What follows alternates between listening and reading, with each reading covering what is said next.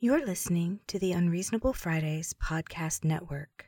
Go ahead, stand up, stand up, stand up. Stand up. Stand up. Stand up.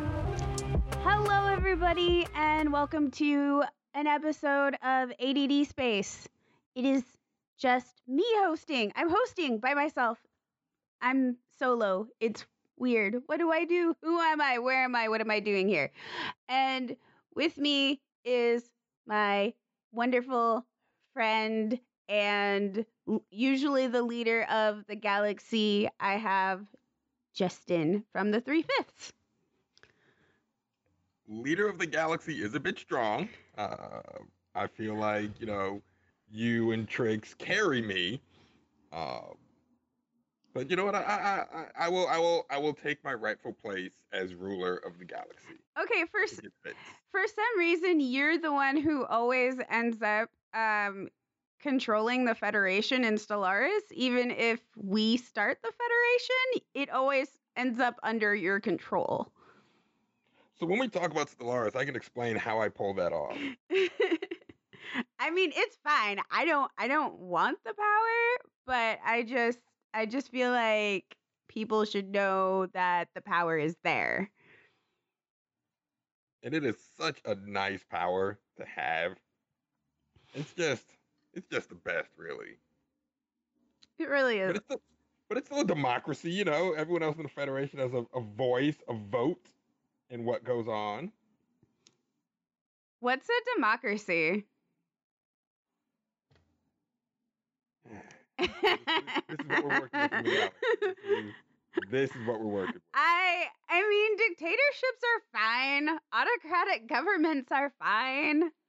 You just have to be. You just have to be a dictator for the people. And maybe Caesar said. I think that is what he said. I feel like Caesar's argument for a dictatorship was, "I am the people." I feel like that's an argument that has been made. I mean, I do really well. My people are always happy. I make sure their needs are met. There's food on the table.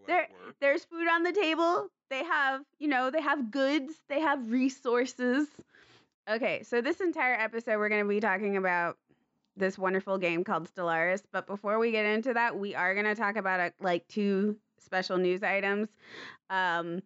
Because we're going to start things off depressing, and then we're just going to go just way off the deep end into, like, some serious nerdery. Like, serious nerdery. It's going to be kind of... We're going to get in the weeds. We're going to get in the weeds. We're going to roll in the weeds. We're going to get comfortable in the weeds, and it's going to be a thing. So, I'm excited. I'm so excited. I just want to talk about Stellaris. I don't want to do anything else. Okay, so in sad aggravating news, well, should I start with Destiny 2 or should I start with Borderlands? You know what? Let's go Borderlands. Let's get the saggravating news out of the way. The saggravating. Yeah, okay. So Borderlands 3, it's definitely official. I can't get the game. It's past like all media is problematic. Like that's the thing. But there comes a point to where something becomes so problematic that you can't invest your money into it on a personal level. And Borderlands has now reached that point for me by pulling in Chris Hardwick to fill in his old role that he had again, even though his character should be dead and Chris Hardwick himself should probably get hit by a bus, but I guess that's neither here nor there. But I mean, this isn't just like, this is on the stream of how many other terrible publicity things, Justin? So a lot of the terrible publicity for Borderlands 3 is because Randy Pitchford is Handsome Jack. Like, he's literally Handsome Jack. I didn't realize that he fashioned himself into the villain from Borderlands 2. Chris Hardwick, fresh off of a series of domestic violence allegations. And sexual assault, I think, too. Well, that's just prime. Well, wasn't the domestic... Yeah, the sexual assault was part of the domestic abuse. Okay. So, yeah, as you said, all media is problematic. This is the example I go to anytime I try to explain this to someone who's like, well, why I don't understand why you can't just support this thing. Like, look, I love Borderlands. I love Borderlands 1. I love Borderlands 2. The prequel is cool, too. I'm not getting 3. 1, because Randy Pitchford is a jerk, but I can look past that. But like you said, Chris Hardwick is... I just can't jive with that. Right? Like, this is the dude that terrorized his then-fiancée, if I'm not mistaken. Yeah. Assaulted her. I just can't get down with that. So I related to... It's R. Kelly and James Brown, right? Like, R. Kelly is a menace to society. I can't get down with R. Kelly. I can't support R. Kelly. I can't ingest any media of R. Kelly. James Brown is also a serial batterer. Isn't that Chris Brown too? Well, yeah, I have no strong attachment to Chris Brown's music at all. Like I could never listen to another Chris Brown song again. And okay, yeah, same actually. But James Brown made "I'm Black and I'm Proud," and that is a very important song for children of the Civil Rights era, children of people that lived through the Civil Rights era. So I have an attachment to James Brown. I have an attachment to Miles Davis because my dad and I spent a lot of time bonding over Miles Davis. He definitely beat Cicely Tyson. I am not denying any of those problematic aspects. If you choose not to ingest those media, that is cool. That is your right. And I fully understand and support that. Out of respect to you as a person and a friend, I will play that around you. But they will still have special places in my heart because I relate other things to them. But I'm also not going to deny the problematic aspects about them. What I feel is going to happen with Borderlands 3 when it drops is a lot of people are going to get it and they're like, yeah, but Borderlands 3. And they're just going to sort of like yada yada the fact that Chris Hardwick is... trash? Yes. Thank you. I was looking for nice words to say or a nicer way to put it. But Chris Hardwick's trash and Randy Pitchford is a terrible boss. And just a terrible person. And there was also like, I believe there's also in Randy Pitchford's studio allegations of sexual harassment as well. So I think, yeah, there was sexual harassment. There was like a $12 million embezzlement. He wasn't paying his employees. Essentially, almost all the voice actors were actually just random people who worked for him. That's how Claptrap got the role. I think like... I swear to God, he was like the guy who played Claptrap was like a nobody. I don't even think he was working on like what part of the design. I think he was in like the accounting department or something. Oh wow. Yeah, like he was like he was in this random department, and Randy Pitchford's like, hey, do this voice, and it was amazing. But he didn't get paid for it. He just got paid his regular job, not paid for voice acting. And so when he then went to like confront Randy Pitchford, was just like, nigga, pay me. He got punched. So like... that sounds like Randy Pitchford. Right. There's also a $12 million lawsuit that was filed back in January. That he allegedly siphoned $12 million from Gearbox to himself. Yeah. He's also left USB sticks full of porn at medieval times. There we go. There's the porn. I'm like, I know there was a USB stick something, and this makes more sense. Underage pornography. That's just swell. Right. Okay. So now we have underage pornography, assaulting Claptrap, $12 million embezzlement. And this is the head of Gearbox and head of the marketing.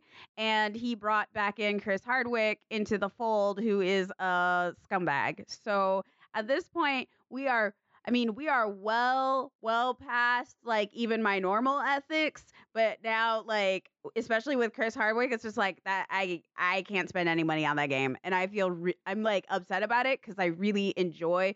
I don't even mind the fact that there's like nothing new about the games. I actually just like having the updated game to play with my friends. But I've got other games I can play with my friends. Right. September is going to be a busy month for games. Destiny 2 has made an announcement.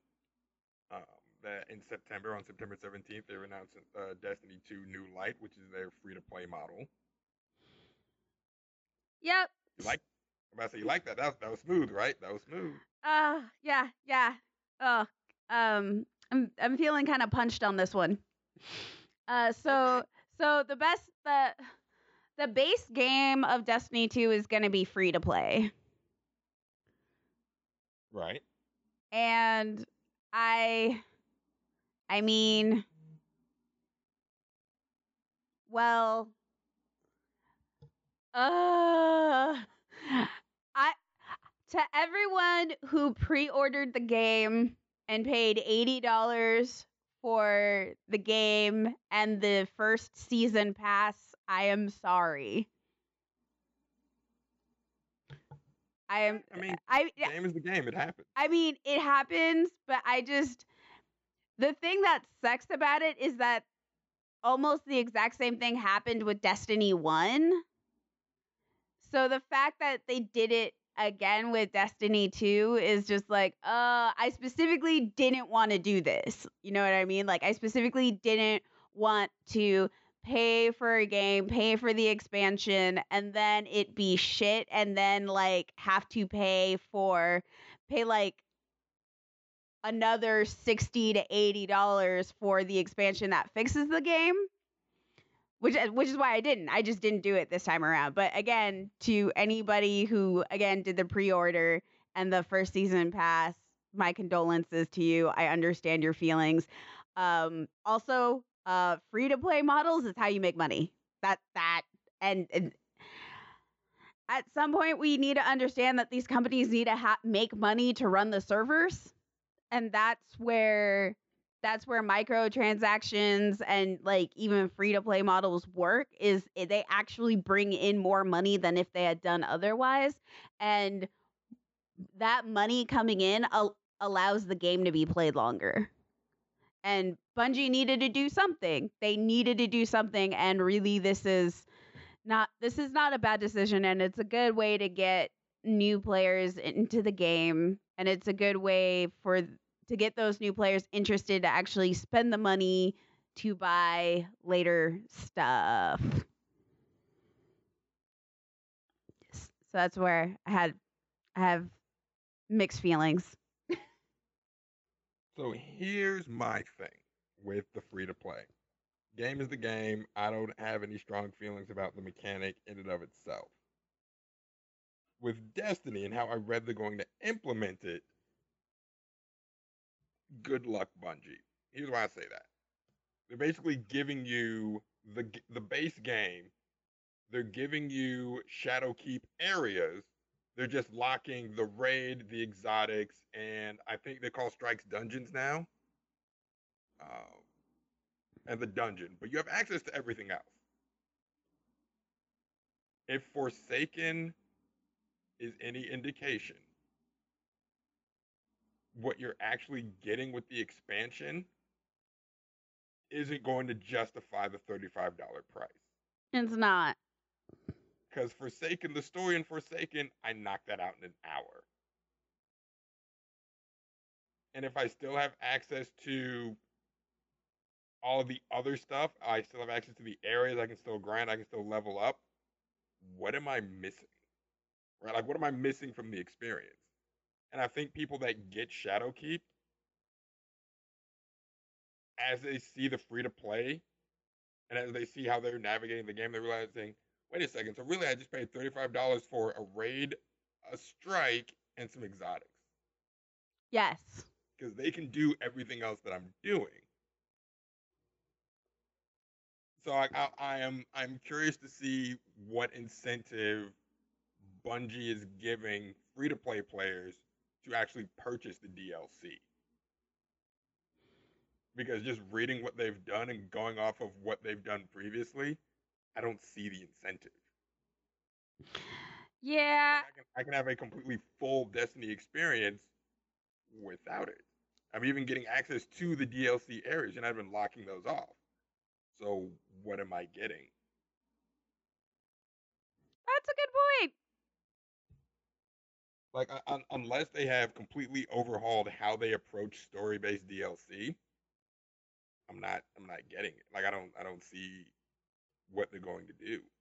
Cause like even their pseudo MMO season, right? After Forsaken, every month or so they'd release a couple other missions to sort of expand on the lore, but mechanically, I can still do everything. That's a good point. I imagine they'll make stuff accessible only to people who bought the game. Yeah, you know what? I don't know. This is weird. Yeah.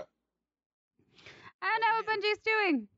If you're only locking out the exotics, the raid, and the strike, I can still grind and level up and have a fulfilled experience outside of that.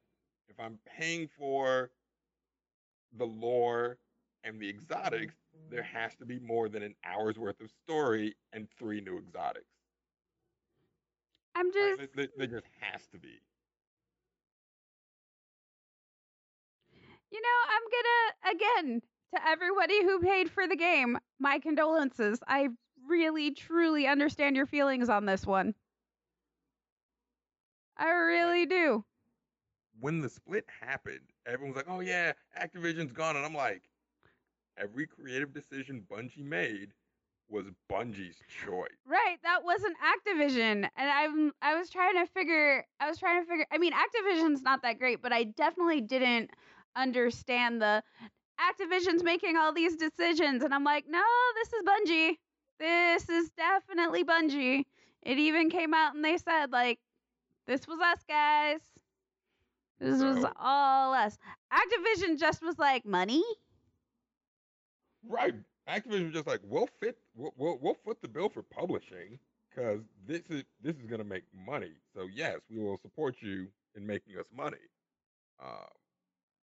I have long contended Destiny needs to, I don't know how they do it at this point, but they just need to accept the fact that they're an MMO and just lean fully into it.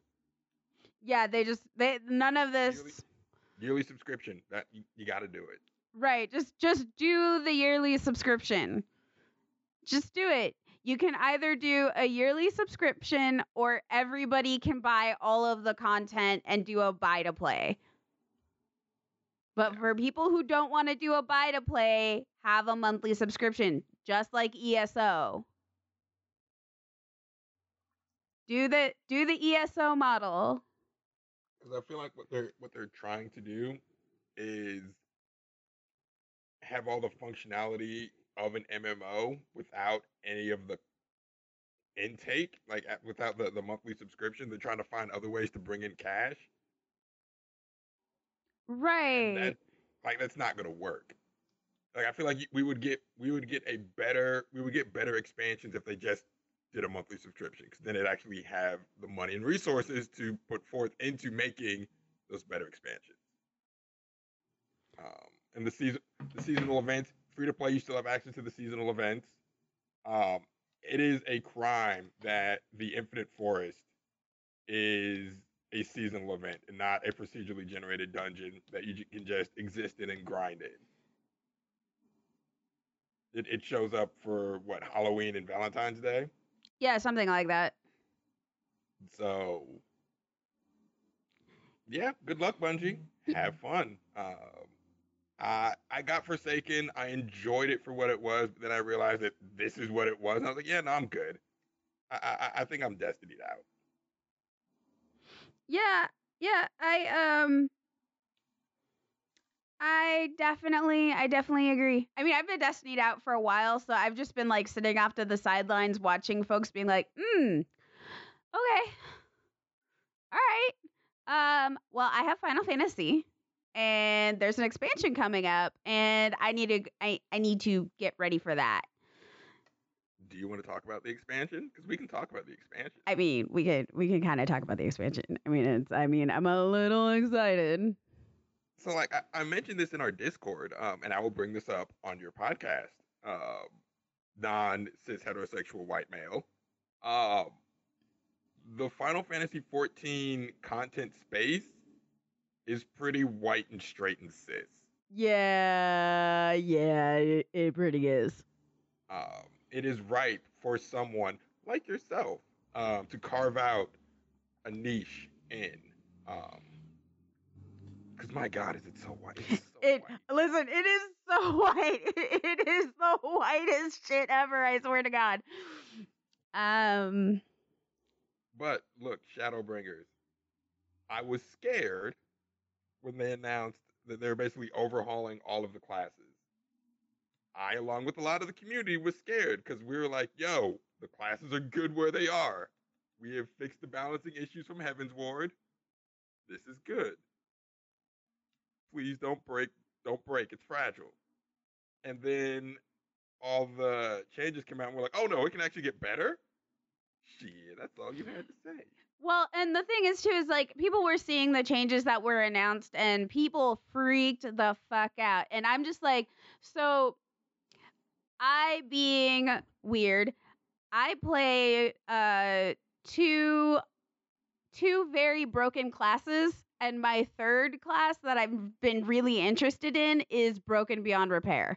Like, they, to the point where for Shadowbringers, they completely overhauled the entire class. It is a brand new class. It's like, it just came out day one. Like, it's not, it doesn't play the same. It doesn't operate the same. It's 100% totally different. So I'm super excited.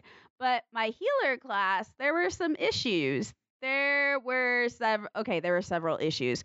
So because I play a scholar is a healer class, and it is a pet healer class. So my heals are split between my character and this little fairy. And I have two fairies that I can choose between. I can choose between Eos or Selene.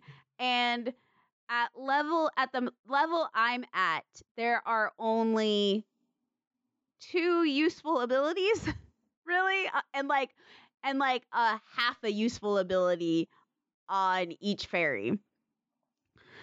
So usually, what you would do is you would have one fairy for when you're DPSing and one fairy for when you're healing, or if you're in a party with another scholar, you have one fairy with one scholar with one fairy and the other scholar with the other fairy. But there's only two decent abilities, like one and a half decent abilities on each one. On one fairy, it's a healing fairy, and that's Eos. There's a regeneration spell, and there's a defense buff spell, and that defense buff does like nothing. It's itty bitty. It's not that big of a deal. And then there's a healing boost spell. The healing boost one is what I call the 0.5. And both of the fairies have a heal. And then the other fairy, Selene, has a cooldown. A cooldown boost, so basically your powers become available faster, and that's super useful. And then you have another ability, which is essentially an Asuna, which will remove all status effects from all party members, and that's a partial usefulness because there's a lot of status effects that cannot be removed. They just have to time out. So especially as you get to higher level, it's super situational which one. So you're just walking around with these like two partially useful fairies, and it sucks. But I've found ways around it.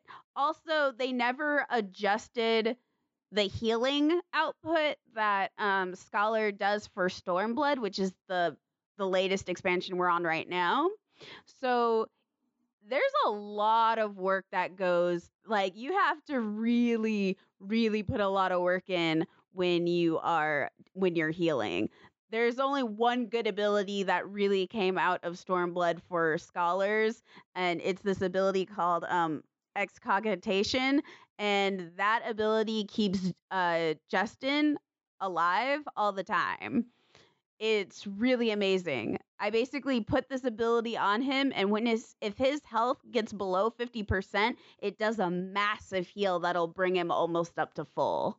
So I'll usually put that on him, do a bunch of DPSing, like do a bunch of damage, and then I'll go back to healing him.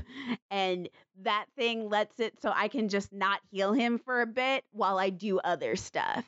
Or if if a giant hit is going to happen, he'll get hit, but he'll be boosted up first before the rest of the party, so I don't have to worry about his health. It's the best thing ever. But outside of that, they didn't do anything for Scholar. So Scholar was lagging behind the other healers. But now we're all even. We're going to all be even, and it's going to be badass. And I'm super excited.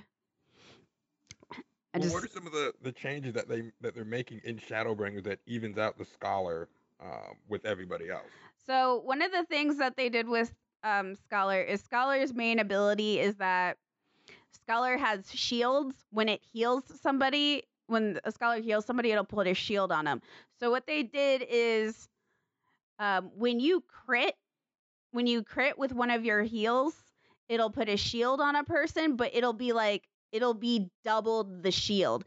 But you can't really tell because there's no symbol. There's nothing. You have to have metrics essentially downloaded to actually see when your stuff crits. And now what they do is when you crit, it puts another shield on instead. And it's like a whole nother shield so you can see it. So it's two stacking shields. And then they made another ability called Sacred Soil, which is an existing ability, but it's useless. It's useless past level 50. There's no reason to use it. All it is a damage shield. But now they gave a regenerative ability to that shield. So, and they boosted the damage that it'll shield from. So now that this ability that I haven't used since level 50 is now useful again. They removed Protect, but it's okay because I have another shield that I can put on people. I can have like five. I think I can have 5 to 6 stacking shields with my Scholar. So I'm just a damage mitigating nightmare. And they also got rid of the two fairies. The two fairies are now just cosmetic. Both fairies have the exact same abilities. And now for your super ability, you can summon a Seraph, like this little angel fairy. It's super cute.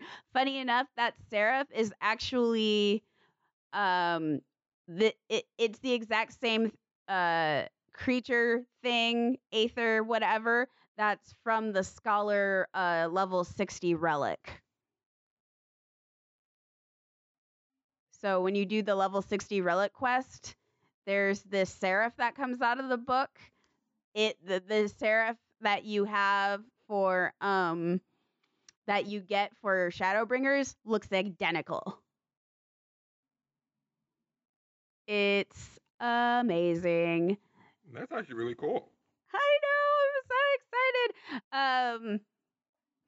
And they did some other stuff to Monk, but I can't explain Monk without getting even more into the weeds than I just did, because Monk is a very convoluted class. That one you need to visually watch. But most of what they did is that they really solidified each of the different classes into their roles. So tanks can really only tank. If you can't tank, you're terrible. So I shouldn't have any more terrible Dark Knights. All the healers should be healing. All the DPSs should be DPSing. Like they still made it so you can still play like according to what your playstyle is, but you still have to be within this role, which is great. Because maybe this will mean people won't be as terrible. What do you think, LJ? So, I feel like you're talking to Dark Knight specifically. I might be shading Dark Knight specifically. We have discussed before the stereotype of the Dark Knight. And they're terrible? And there's really no excuse for Dark Knights to be terrible. There really isn't. I think we brought it up before. They have the two best cooldowns in the game. We are literally unkillable. Like if you play us right, outside of two bosses, we can't die. And that's just because what Ultima does, 2 tank busters back to back, and you can't pop your cooldowns back to back, so it will kill you. And then Omega is just Omega. Yeah. That thing's a nightmare. Omega's kind of a dick. But so with Dark Knight, and really all tanks in general, they removed your DPS stance. So you're always tanking. And to be honest, that's totally fine because tanks don't do that much DPS anyway. Well, here's the thing. They took away the DPS penalty as well. So now we're cranking out normal air quotes damage. So we're doing more damage, taking less damage, generating more hate, and our cooldowns are more friendly. They took away, so for Paladin and Dark Knight, they took away a lot of the extra combos, so now you only have one main combo, so you don't have to juggle your combos, which I didn't think was that hard, but... I wonder what that's like, coming from Monk. Oh yeah, that Monk is all about, I'm standing here, combo 1, now shift to this side, combo 2, move to this side, combo 4, nope, didn't skip combo 3, now I have to go back, redo combo 1, now start combo 3 to proc this buff. There's an opener, which is like, the opener is like 16 attacks. Then there's your first main rotation, which is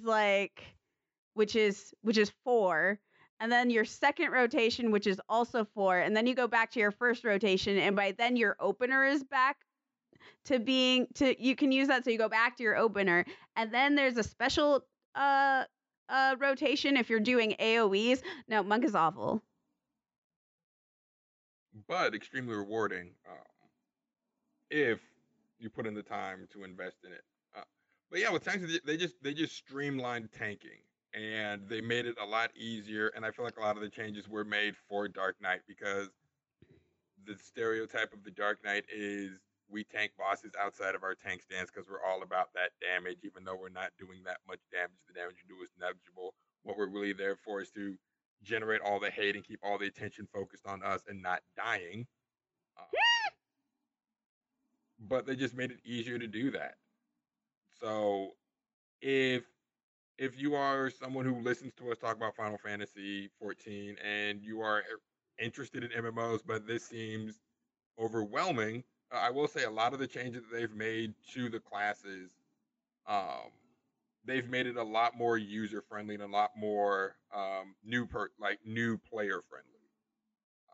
If you are someone new to MMOs and has no idea like what it is, the game is very kind and hand-holding you and teaching you the ropes and teaching you what to do. And then when it's time to, let the baby bird leave the nest and open up all of the real content or the fun content, you're prepared for it. So I think one day Bacon should have a podcast where they just go through Final Fantasy 14 101. I think that would be a fun experience and content. Honest to God, I would actually really love to do that because I love Final Fantasy and I really love the classes, and I would definitely need help because there's some classes I just don't know how to go over. But if you do want to play, if you are interested, I have Justin and I really do. We run a guild. And it is completely queer friendly. It is Black people friendly. We're still offensive without being problematic. I mean, well, everybody's problematic, but not. Yeah, you know what I mean. I'm saying words. We will not question your humanity nor ask you to validate your humanity or your existence. We love you for who you are, and we would love for you to come play with us. Play with me. Play MMOs with me. That's all I want in my life. But yeah, definitely. And especially because with the expansion coming up, this is a great time to start playing. It may seem that you're going to be behind everybody, but the thing is everybody's going to be coming back. So on top of so many people coming back, there's going to be a lot more opportunity for growth. You'll be able to get ahead easier. I know almost everybody in the FC is going to be active and online. We're literally just waiting for Stormbringers or Shadowbringers to come out.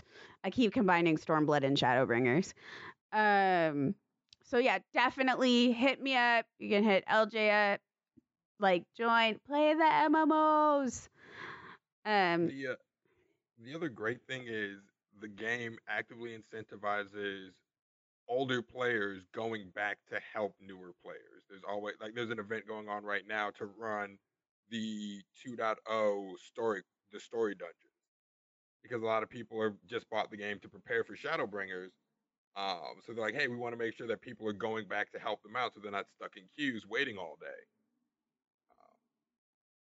So you even if you are behind, you're never going to be left behind, because the game is always incentivizing people to come back and help you. Your queue times shouldn't be too bad. It's just a fun experience.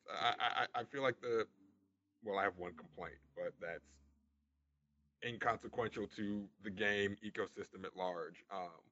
But the game is really friendly. The game does what it can to make sure that no one is left behind, even if they are behind in story. It's just a fun experience, and well worth the $12 I pay every month. Like, that's the thing. I'm not opposed to a monthly subscription if I am getting a bang for my buck. And also, Final Fantasy has managed to pull off a monthly subscription, and you're paying for the expansion, and I don't feel cheated.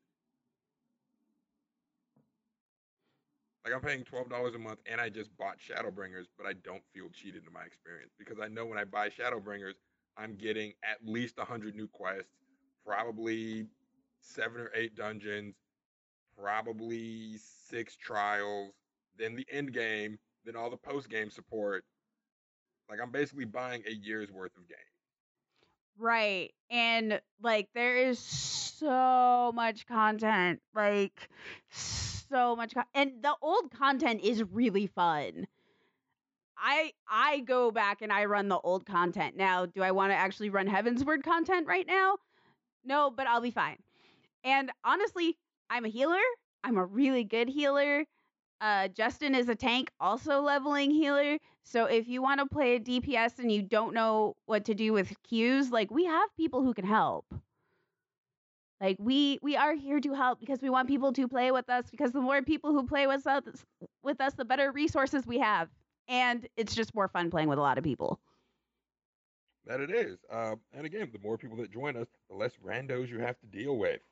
Right. You can learn from people who know what they're doing, who are patient and are competent. And then you don't have to deal with random people who don't play their classes at all. Who will type obscene things at you in chat while you're just trying to learn. And they're like, oh, what are you doing? We're supposed to do speed runs. It's like, no, chill. Oh, I hated that when I was learning how to heal. I would flat out say, hey, I'm new. I'm new healing. I've never been here. Please don't pull the room. They pulled the room and died and yelled. And I'm like, I told you not to pull the room. Right. Like, before I pull the room, I say, hey, is it cool if I pull the room? If it's not cool, as tank, we set the pace, but my pace is your pace. I'm trying to make this a pleasurable experience for everybody. Yeah, and I usually tell you to do whatever you want and then yell at you afterwards. Well, yeah, that is our dynamic. I remember I would take it slow, and you're like, no, this is boring. Pull the whole room. I'm like, well, if you insist.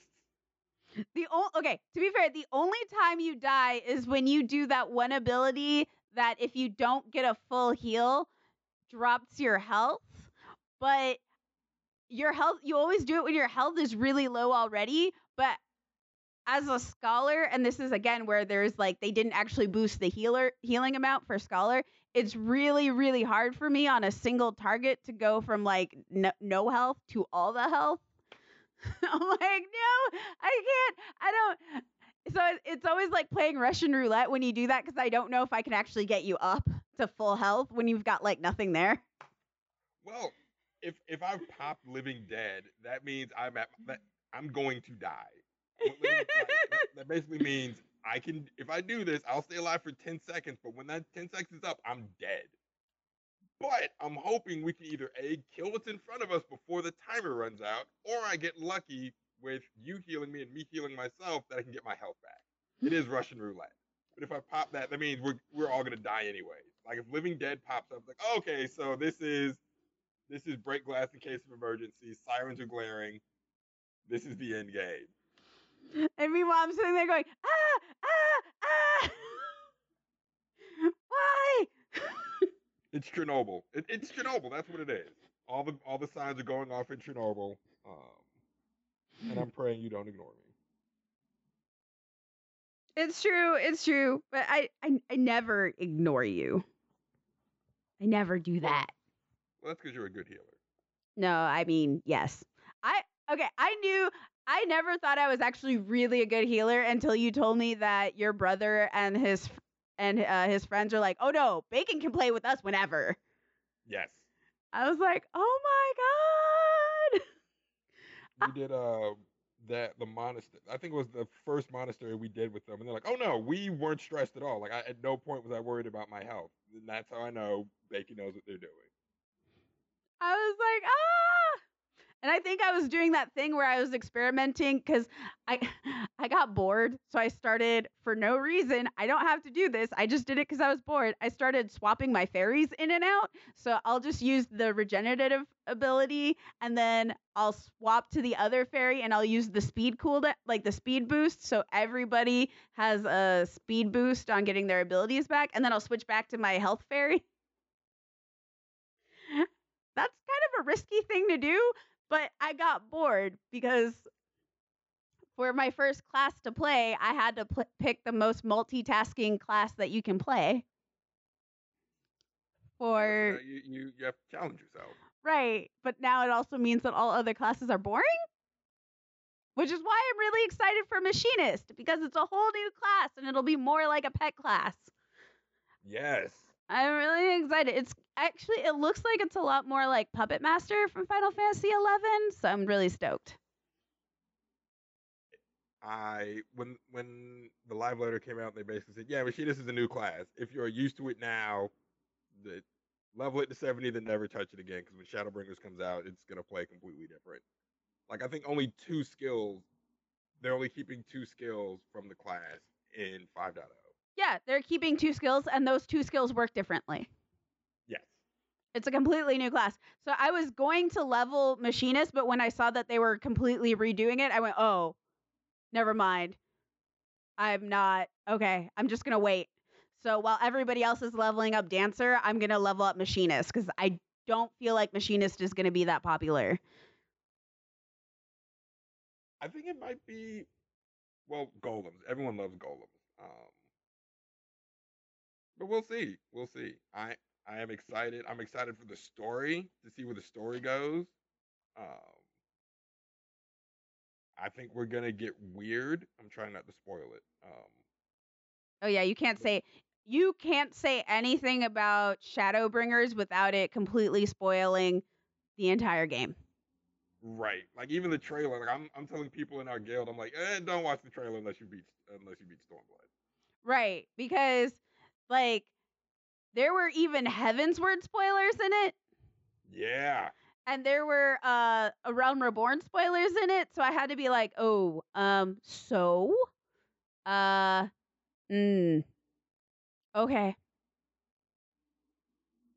Also, now that I'm leveling White Mage, the trailer makes way more sense. Doesn't it, though? Because those two monsters, I'm like, oh, God. That's what they're... all right, cool. Yep. We're full-on Warrior of Darkness. All right, cool. Let's go. Let's do it. Yeah.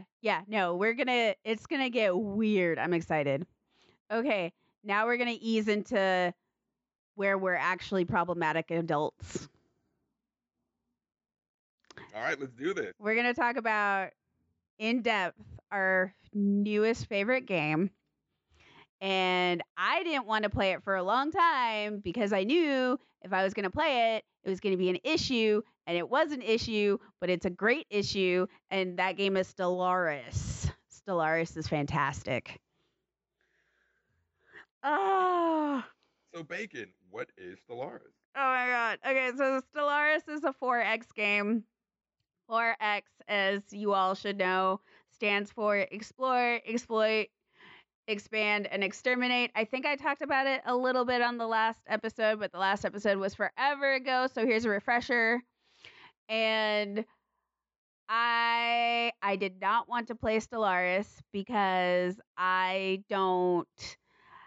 just like Civilization games are games where you say, I'll stop playing after this next turn, and then you keep playing for another 6 hours, and it's like time for you to go to work. Stellaris doesn't have that next turn option, but there's always something happening, and the game can go on forever, just like Civilization games. And there have been weekend days where me, our friend Broly, our friend Trix, and Justin, we're all playing, and we played for 12 hours straight. I think that was a good day. That was a great day, and it's probably going to happen again this weekend. Was that the day I grew the fungus? No, that wasn't the day you grew the fungus. Okay. Yeah, so it's okay, Justin, you explain the premise of the game. Okay, so the premise of Stellaris. When you first start up Stellaris and you start your first game, you're presented with a bevy of races to choose from, or you can build your own. Your race has just reached interstellar capabilities, and you are now ready to colonize the galaxy and explore the galaxy. It's exciting. The year is 2200. What brave new world is out there for you to explore and colonize? And that's the game. It is you never play the same game twice. Even if you pick the same race, you could have the same race be surrounded by all of the same races and have a completely different experience. What makes Stellaris unique is in the expansion, there's also RPG elements. There's quest chains, there's leveling up of leaders. The way you govern is different, and also has a sort of role-playing aspect to it as well. It's just really fun. So when you start up the game, one of the first quest chains you'll get, if you're lucky, is a Precursors quest chain. We learn about the people that inhabited the galaxy and that sort of ruled the galaxy before you came on the scene. Like, okay, cool, let's see what I can learn from them. You'll, of course, have to deal with other, what do we agree to call them? Empires, nations, civilizations? I keep forgetting what we agreed to call these other spacefaring entities that you come across. I think we call them civilizations. So the other civilizations you come across with their different governances and their different ethics, how will you interact with them? Will you get along with everybody? Will you be a conqueror? You can win a game of Stellaris without firing a single shot, and I think that's really cool. Which works for me because I do not, I am not an aggressive player in anything. I'm just, which is funny if you've ever watched me play Overwatch or Destiny or even Mass Effect Andromeda. You would think I'm an aggressive player. I am not an aggressive player at all. I actually, When we play Overwatch, your chant is B. Aggressive. Be aggressive. I know. It's true. Well, you have to do that in that game. Yes, you do. Or you die. You're not playing your role effectively. But I'm actually not an aggressive game player. And in games like this, it actually, war actually makes me nervous. Ironically enough. So I do something else. I usually play as a pacifist. And I'm a really mean pacifist, but I'm also a very nice pacifist with lots of money. Because, if you have money and you have resources and you have a wealthy economy, that means you can give stuff to other civilizations and they'll like you. Which means that guy who hates me over there, I just give him some resources and they're like, hey, I don't like the fact that you're a dictator, but you gave me some shit and that's cool. And then there's people like Justin who is totally fine on going on liberation warfares or doing war to save the galaxy. And I'm like, you know what? I'm going to fund your wars. Here's some money to fund your wars. I'm going to stay over here and research stuff and build up my armies and run patrols just to secure my money. But also at the same time, I'm going to use my vast economy to convert the ethics of the civilization next to me. So let's talk a little bit about ethics. We we've mentioned it before, but it's actually a gameplay mechanic. Each race has a set of governing ethics, and sort of how they exist, what they value, what means the most to them, and how basically they get along. The ethics are broken into four sort of subcategories with 8 total ethics. You have your militaristic ethics or your pacifist ethics. You have your spiritualistic ethics or your materialist ethics. You have your xenophobic ethics or your xenophilic ethics. And then you have your egalitarian ethics or your authoritarian ethics. And again, these sort of dictate how your society governs itself, what they value, and mechanic-wise, what gameplay boosts and bonuses and boons you can expect. There's no right way to play in terms of ethics. There's no one build that breaks the game. There's a reason to be all of them. It's all in how you want to play. If you want to be a society that lets in other aliens, you're excited about meeting other aliens, you want them to come and live inside your civilization, xenophobia is for you. If you want to be an isolationist, xenophobia is for you. It's all in how you want to play, and it's all in your play style. My play style, as Bacon alluded to, I've seen what comes next. Right? And we're going to touch on that. There's an endpoint to every Stellaris game. You can set what year the game ends. And you can also set what year the end game starts. And in every end game, there's a crisis. The crisis is different every time, but it's always a crisis. I've seen what comes next. I know what happens when the galaxy isn't united. We all lose. Like the end game crisis can and will wipe out everybody if you're not prepared. So instead of trying to get everyone to come to the table and negotiate, if they don't want to negotiate, I will force you to the table because I've seen what comes next. I will protect the galaxy at all costs. That's sort of the role that whatever species I am playing as, that's sort of the role they take. And I think it fits. It works. No, it definitely does. And it gets, throughout the game, there's actually a lot of events that happen. So you're not just playing the game and building up and fighting with other people. There's a lot of interesting mini storylines that can happen, and the game is extremely narrative. It's really easy to get into role play. I'm still upset over something that happened in one of my games. I made a poor decision. Well, so people can see just how in depth and wild this game gets. What is the decision that you made that you regret to this day?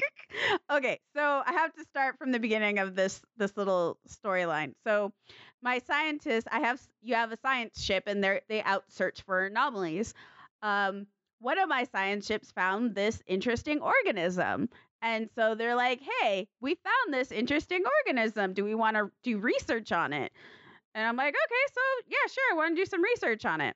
So I did some research on it. And they're like, oh, this organism is like, it's sentient. And so at that point, once you discover it's sentient, you can literally decide to just space it or not. Like it literally says that one of the options, space it. Oh God, no. And it also says, like, it seems pretty harmless. So, you know, if you keep examining it, you realize that it has emotions. And you're like, oh, there's emotions. Let me see if I can get it to talk. And so, again, with every single one of these, there's the option to space it. Every single one of them, you have the option of either exploring more or spacing it. And so I'm like, no, it's got feelings. I can't space it. And it always says at the bottom that it's harmless. That's something I didn't mention to you, Justin. At the end, it says, this organism has shown no sign of hostility at the bottom. And then I, you know, they're like, okay, let's see if we can try and get it to talk. I'm like, okay, sure. A sentient talking fungus. Yes, let's do this. We're in space. Why not? And I have a xenophile. I have a pacifist, spiritualist xenophile. That is the species. That is what I had made. I think this is on my mollusks. It was either on my mollusks or my birds. I don't remember. I think it was my mollusks. And so then it's talking and it says a word and we've named it after the first word that it says.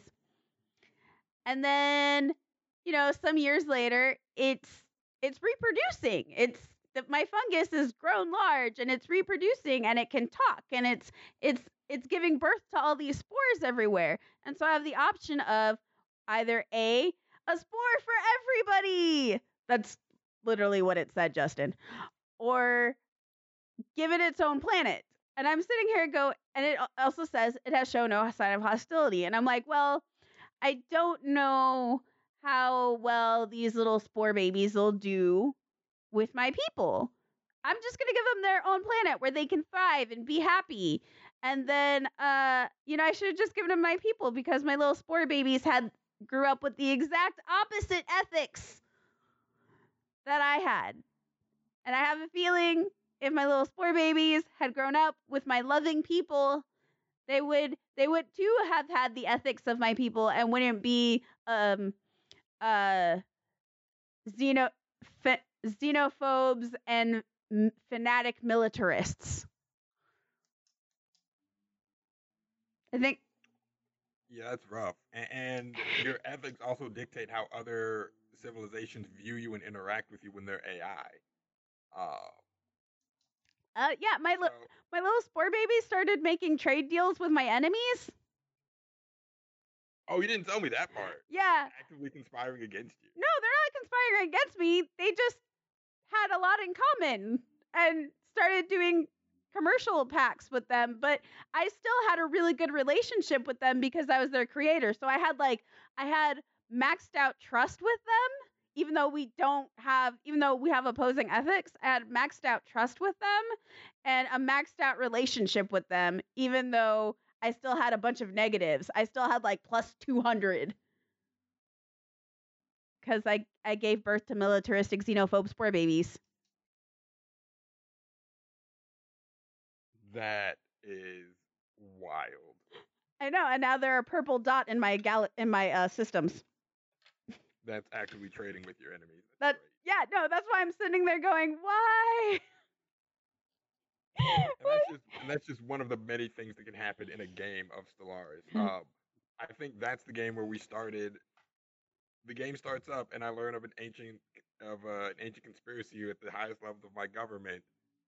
That is openly insurrected, that has started an open insurrection. So I'm like, okay, cool, I have to deal with terrorism when the game starts. It's fine. This is fine. This is great. Yes, that was that game. Because you had terrorists and I had spores. Yeah. And I'm just like, oh, okay, yeah, no, this is fine. This is fine. Yeah, everything... No, go ahead. No, I was just going to say, everything's fine.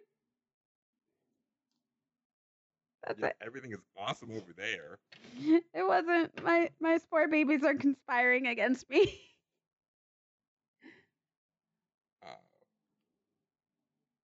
And we haven't even touched on. So, of course, this is space. This is the future. Robots exist.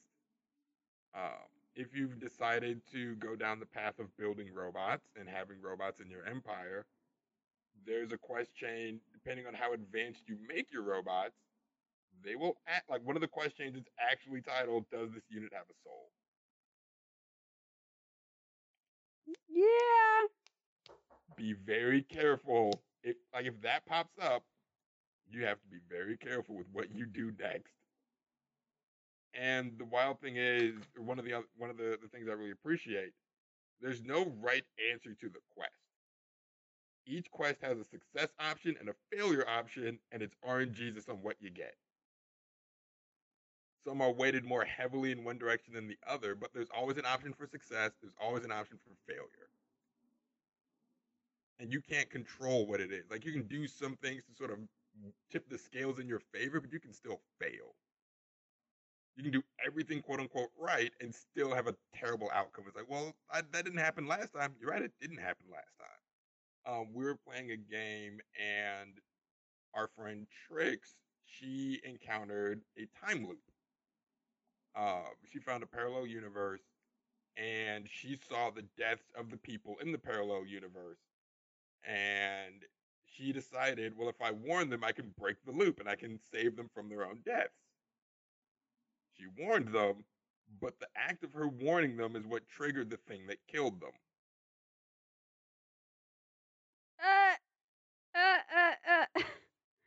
Whoops. That doesn't always happen, though. Like, if you get that quest again and you try to do the opposite, you can still fail it because of how they weigh the success and failure rates. So there's really no right way or wrong way to play it. Have fun with it. We have a lot of fun with it. Like I said, it lends itself to a lot of RP elements if you want to go down that route. It's just a fun game. It's so fun, and it's really addictive. And there's a new expansion that's just came out for it called Ancient Relics, and I'm excited. Speaking of which, one of my friends gifted me Ancient Relics. I just logged into my Steam account. It's like I got the here you go, enjoy, have fun, and I went, oh my god! Oh, that was really nice of them. I know, because I was sitting there going, oh, I need Ancient Relics. What am I gonna do? I am the pores, and voila, it's voila. It was amazing. It was the best surprise. What Ancient Relics adds to the game is a lot more exploration and narrative quest chains. It gives your science ships. So your science ships, think of them like the Starship Enterprise, the OG Enterprise, which is out there exploring, doing stuff. Now there's archaeological dig sites that you can always come back to and dig and find rare technologies.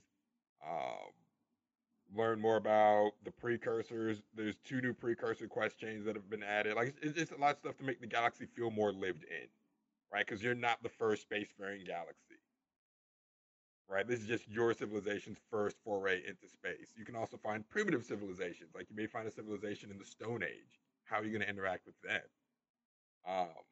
I'm going to convert them to my ethics and then give them advanced technology.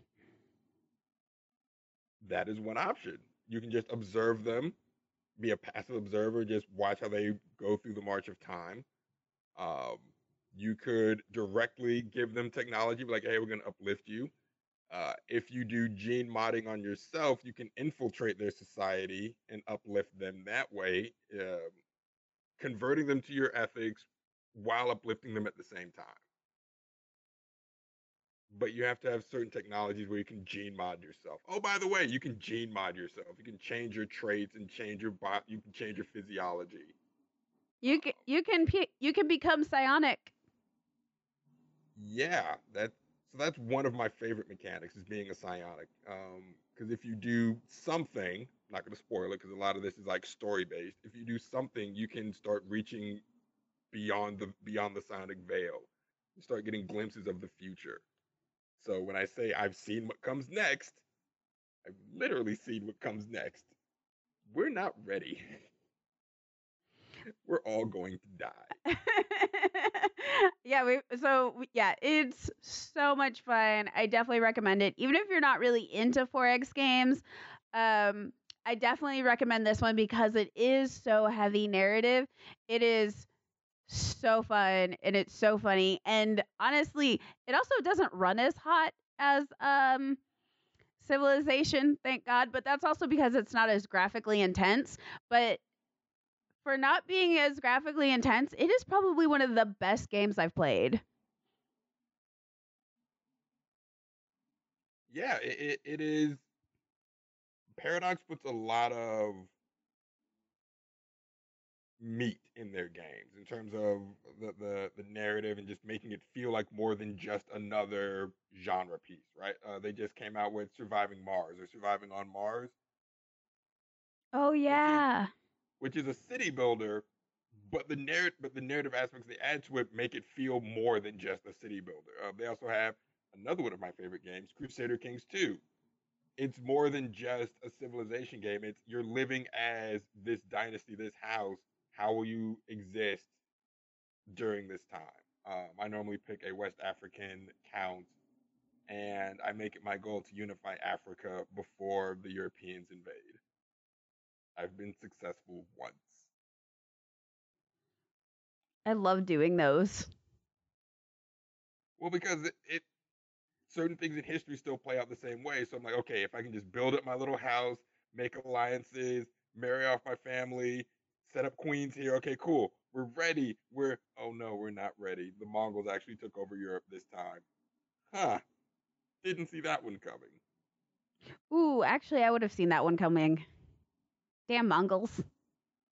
They were really effective. No, they did not stop. Like, ever. So if you don't have that buffer to stop them, or things to stop them, the Mongols will take over Europe, which is fine. The Mongols could have taken over Europe. That would have been great. Yeah, but then they come to Africa, and I'm like, huh. Right. Now they took over Europe, and then they were like, oh, but, Africa's right there.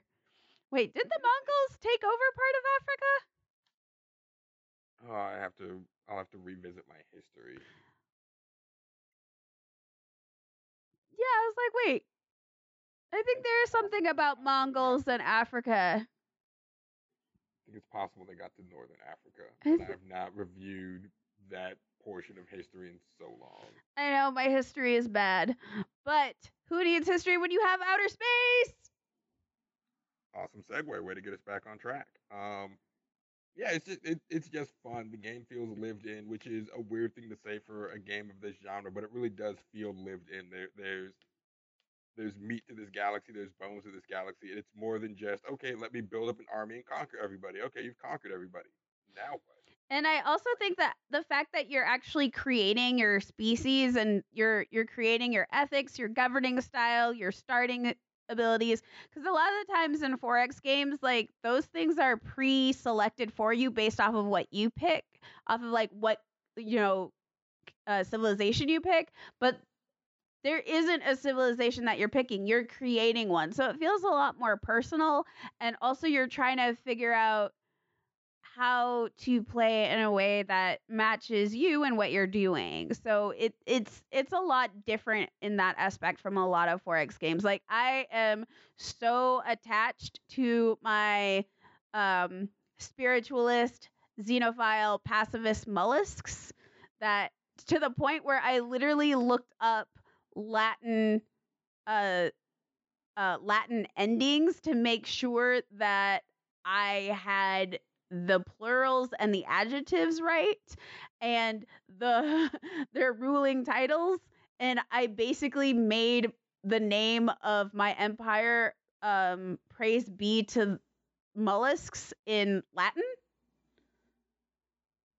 So that's awesome. Yeah, that's what the mollusks empire name is. It's in Latin. Praise be to the mollusks in Latin. And of course they're a dictator, because why would they not be a dictator? And I chose this character portrait that is the cutest. They're snails. They're snails. They're so cute. And snails are mollusks. They really are, like, the cutest things. Yes. And I named my emperor, like, my starting dictator is the name of the family that mollusks are under, like the animal kingdom family. Oh, well played. Which is also Latin, because all of those names are Latin. So is it a dictatorship, or is it like a royal family? No, it's actually a dictatorship. Okay, so you actually have elections when it's when they die. But which, again, your game will actually have elections, because it takes place over the span of centuries. That's how the passage of time is, years or months or days in the game. You will have elections. You can influence them from the outside. You can let them play out as they would. If you are someone like Bacon, who is a xenophile and lets all these people come into your empire, you can end up with a dictator who is not of your starting species. Yep. We don't let them become. Oh, so you don't believe in equality, is what you're saying. We believe in what's right for the molluscorum people. Uh-huh. Which means we do not allow militaristic xenophobes in our government. Because this is a dictatorship and not a democracy. I mean, that's fair. That is fair. So do you see yourself giving equal rights to other Xenos in your empire? Oh no, we give equal rights to them. We just have shadow elections. Okay, so you do everything in your power to ensure that your people stay on top. Not so much our people, but peace. Okay, that's fair. It doesn't have to be my people. It has to be a peaceful person. Well, so one thing that I do like that they put in, even if the ethics of the leader don't match your governing ethics don't shift. You have to manually shift your governing ethics. Right, which I like, but there's too much discord between my people and my leader when that happens. Yes, and that is something that you have to take into consideration. Like, the happiness of your people is reflected in their leader, especially if you're a dictatorship. If their ethics do not match up with your governing ethics, there's discord. Right, which is why we have a shadow government. I think that's actually one of the civic perks, shadow government. It's also a storyline perk. Yep. I don't think I've ever gotten the shadow government question. I get it almost every other time I play. It usually happens when I'm on my autocratic government or my dictator government. But yeah. I don't know why I get it. I look at my autocratic government and I'm like, it doesn't matter. I have an heir. And I can swap out my heir if I need to. Okay, I need to figure out how to swap out heirs. Because I have one species that's a royal family, so I just don't have elections. But sometimes the heir will get bad traits. I'm like, okay, I don't like your traits. Can I swap you out for someone else? I know my king. I know my queen, my empress doesn't have just one child. Right? There's got to be something. I've actually had my heir die before my leader. Yeah, that can happen. Because, I think one of my leaders lived to, 150. And their child died at, 90. That's unfortunate. I thought it was hilarious because that heir was awful. And then the next heir was great and younger. Which means they can rule for longer. Right. And then I can also give them genetic stuff and they can live even longer. So the one thing that you really find out about this game is how terrible of a person you are. Oh, yeah. So, and it's really civics heavy. So you'll find out. I definitely think Stellaris is one of those games where you find out a lot about yourself. I specifically don't attack anybody, but what I will do is I will coerce, I will convert a civilization's people over to my ethics using marketing campaigns. And in doing so, they'll start rebelling against their leader and doing strikes. And I'm also a xenophile and will do free havens. So as soon as a military country goes to war, I will get their people as refugees who have already started converting over to my ethics. And then when, because I've gotten this far in some of my solo games, and then what happens then is their people, if you have the people of another species, of another civilization in your within your civilization, they won't want to the people of the other civilization, they won't want you to be attacked because their people are living there. So right. They'll actually kick up a fuss. So I've avoided wars by basically winning over the people of other species. It's actually a fantastic defensive strategy. And it's really interesting. It's interesting that the game lets you do that. Yeah, the game gives you a lot of freedom. So out of curiosity, I looked up what happens if your ruler dies and you have no heir. The game actually triggers a succession war with the factions within your government to establish a new kingship. I love it. Game of Thrones in space. I love this game. So, yeah, it's pretty cool. It's pretty cool. I cannot wait for us to resume our playthrough. I really want us to finish one. That would be cool. I really want to finish one either with my mollusks or my plant people. I really like my birds, but my birds haven't worked out the last couple of times, and I'm still salty about that fungus. Yeah, that happened on my birds. Well. So I'm a little salty about the fungus. No pun intended. But tish. One of the more fun DLC. There's a ton of DLC for the game as well. It adds... So, most of the mechanics that get added, you'll get without getting the DLC. But what the DLC does add is the narrative stuff and the... How do I want to say this? So, one of the expansions, Megacorp, it rehauled how a lot of the game functions. I need that. You'll get that. Without buying Megacorp. But if you buy Megacorp, what you'll get is a new governance type, a rework of the market where you can now sell slaves. Oh, by the way, slaves are a thing. You can also declare if your ethics are aligned in a certain way, I forget the combination, but you can actually declare war on someone to liberate their slave. Yes, you can. I actually have ethics that let me do that on one of my characters. But more importantly, I have to bring this up about the slaves. So we have... And one of the DLCs allow this. We have a game where we're all playing as robot races. Justin and Trix are playing as assimilator robots. How do you explain assimilator robots? The Borg. Yeah. Resistance is futile. All organics are terrible. Yes.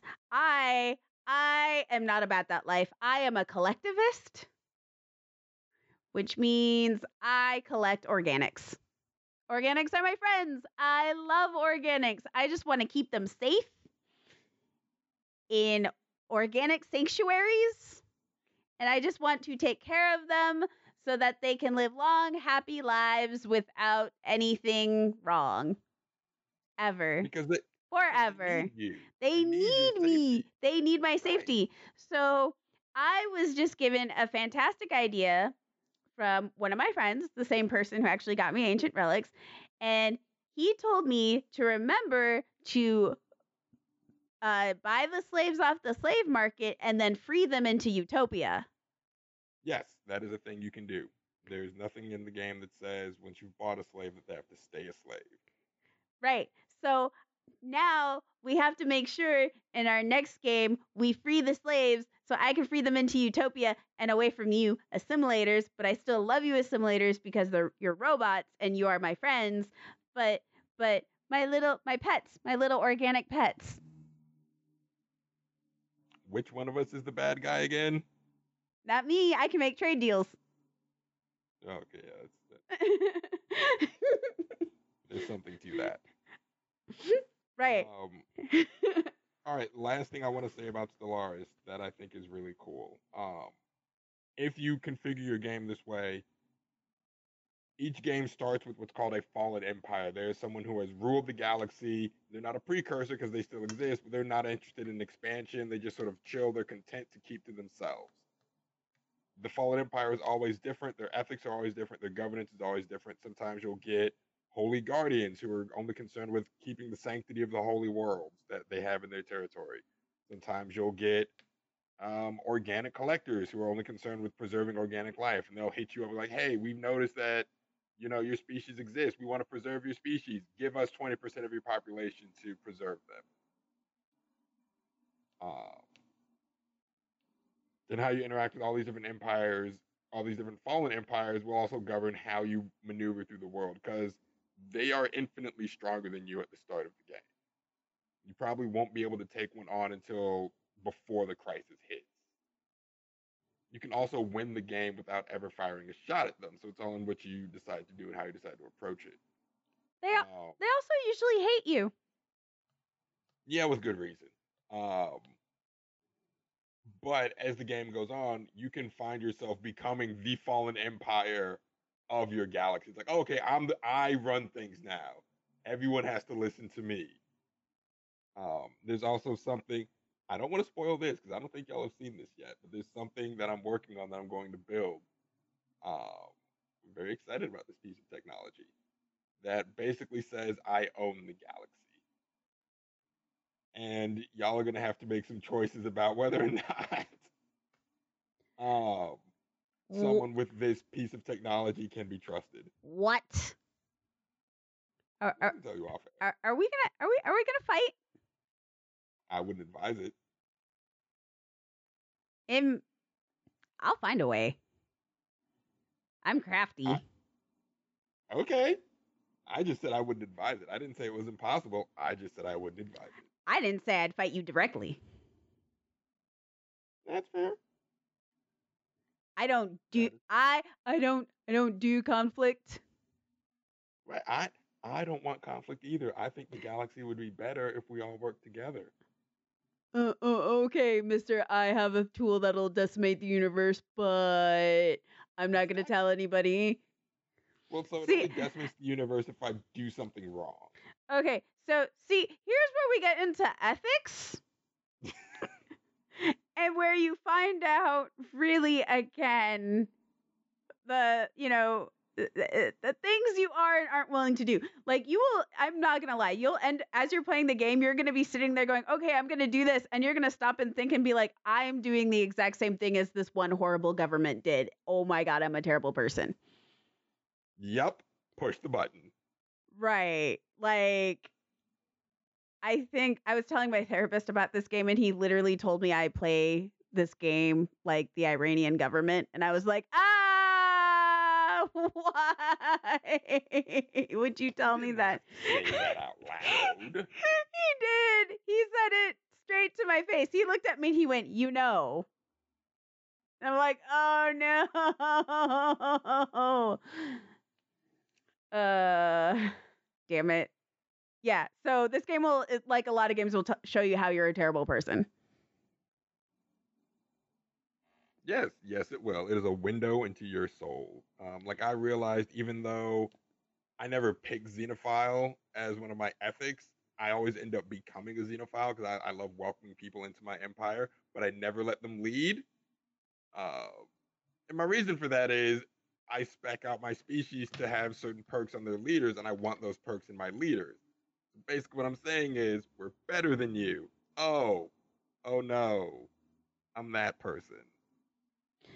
We're just better at leading than you are. Oh. You're not the U.S. You're not the U.S. government. I mean, you still always end up with control of the Federation fleets that I usually end up building. And I'm okay with that. What? I am totally fine with that. How do I have the fastest production speed out of anybody? I don't spec for speed. I don't think I do. I probably do. I spec for economy, and that's probably how I spec for speed. We haven't even touched on the way you can build your colonies and just the different things you can do, whether it's researching or building an army or researching colonies. Okay, I think we have to have another episode specifically talking about colonies. I set up a penal colony on my latest playthrough. Wait, you what? So I had a lot of crime. Wait, how do you have a lot of crime? You just need pop goods. Yeah, but what if the goods are going to something else? What are you doing? I'll tell you when we're done recording. Oh no. Okay, and on that note, thank you all for listening. I'm going to have a little chat with Justin here about ethics, and as if I want to talk. And Justin, tell us where you're from and not what you're going to be doing in Stellaris.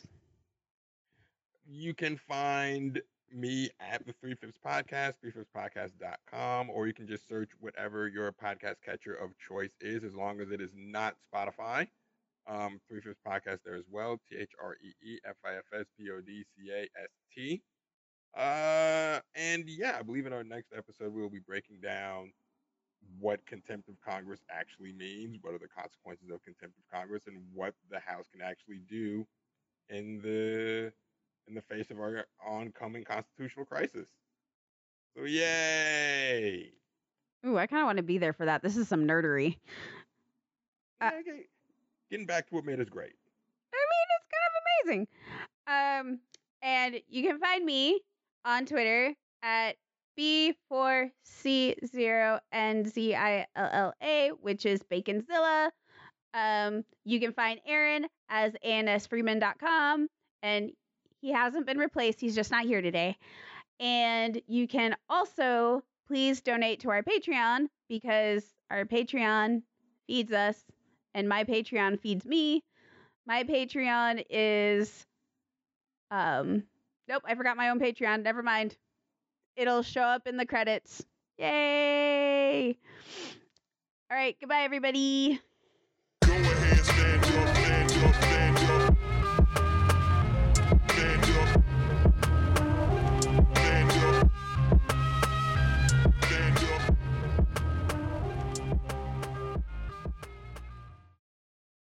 And here's your weekly reminder that the most delicious name in podcasting is also the most delectable name in the art world. Visit Etsy.com/shop/Lost in Pandemonium for the latest prints, posters, bookmarks, notepads, and more from our very own bacon. That's Etsy.com/shop/Lost in Pandemonium. It reminds me of an ancient African proverb. Help bacon by cake.